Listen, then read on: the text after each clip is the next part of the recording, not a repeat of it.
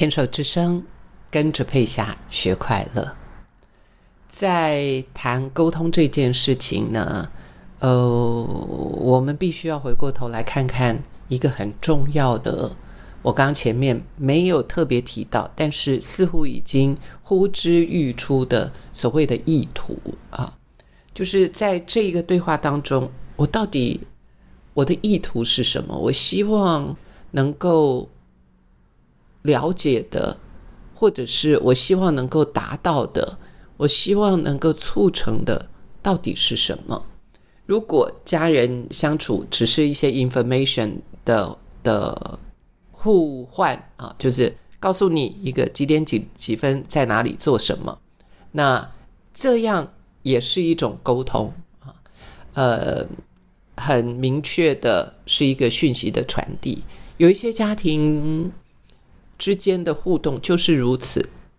也没有什么问题呀，啊，那这所以那这个意图可能我们就是有一点点距离，然后能够呃讯息互动，这样就可以了。但是有一些人可能更希望那个互动是亲密的，是紧密的。那如果这是你的意图的话，假设这是你的意图的话，我。真的，呃，这么多年下来，我就会奉劝大家，真的就是要好好说话，因为你的指责、你的批判、你的嘲讽、你的不在意、你的冷漠，都没有办法达到那一个刚才我们在讲的那个意图。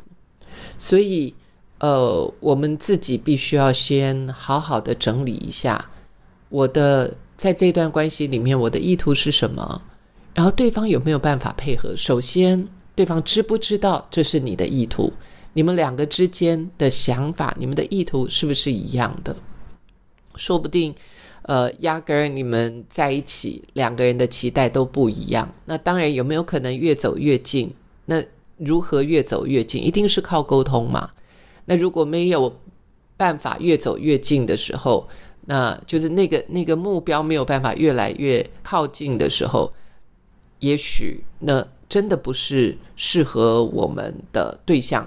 那工作也一样啊。有些时候谈起感情的时候，我们会复杂一些。那我们来谈起工作，其实也是如此。那工作就是一个呃，我们要知道公司我对公司的期待，然后我在这里我希望能够获得什么，然后我的意图是什么，然后对方公司能够提供我的是什么。如果说想清楚了。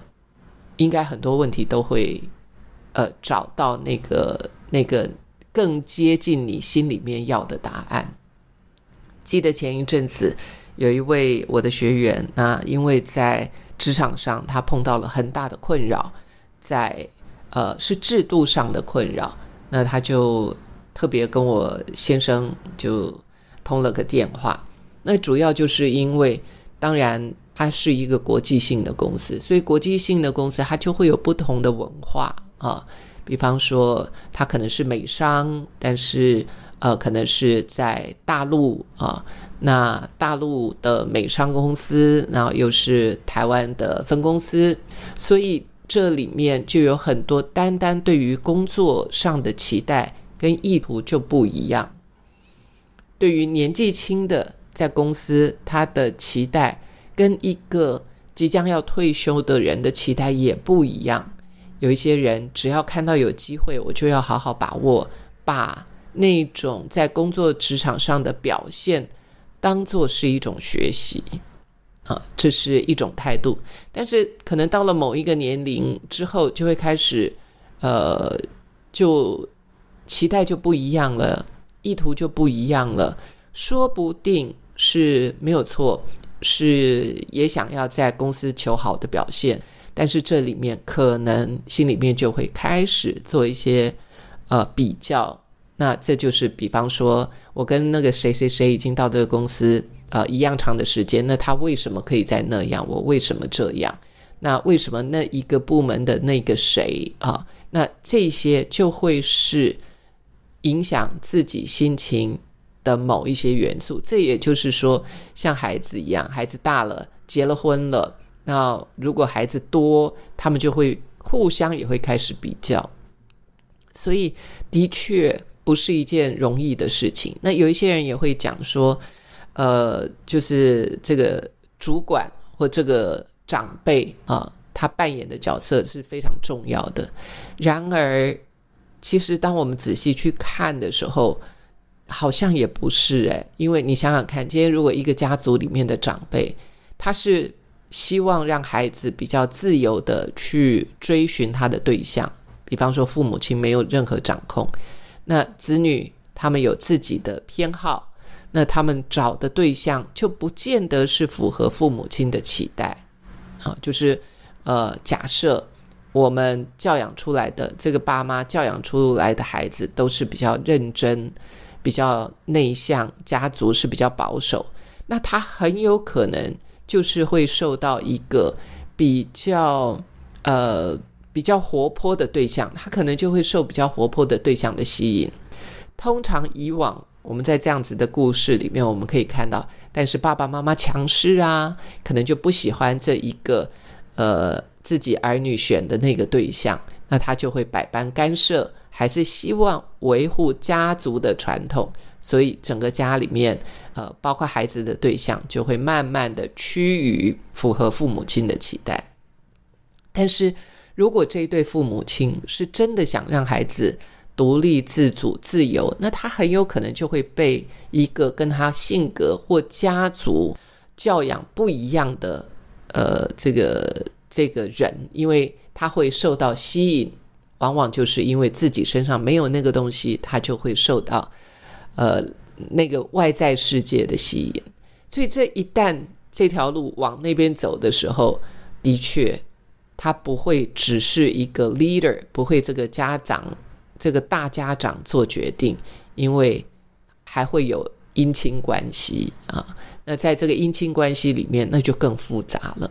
所以我刚刚是讲这个家庭的例子，我们听的也大也大概都能够想象。那如果回到一个公司呢？如果是一个公司，那在这个公司又有这么不一样的血统的时候，那不同的部门、不同的人、不同的期待，那我们要如何在这样的工作场合里面能够？找到让你安身立命，就是我在那里，我是觉得舒服的。那记得这个呃学员，他就呃跟我先生聊了以后，他因为呃公司的制度、加班的制度，呃这些都让他觉得是一个呃不公平啊，就是我刚刚前面讲的不公平，因为工作的性质或者是呃公司一定有的。该有的制度的呃分野啊，就是呃职务上的差异，所以让他心里面是觉得很不平的。那很单纯的，我先生很真诚的跟他有一个对话之后，知道他心里面真正渴望的是什么。最后他决定了，就是好，我就是上班的时间八个小时，我就我就卖给公司，因为这是我们的承诺。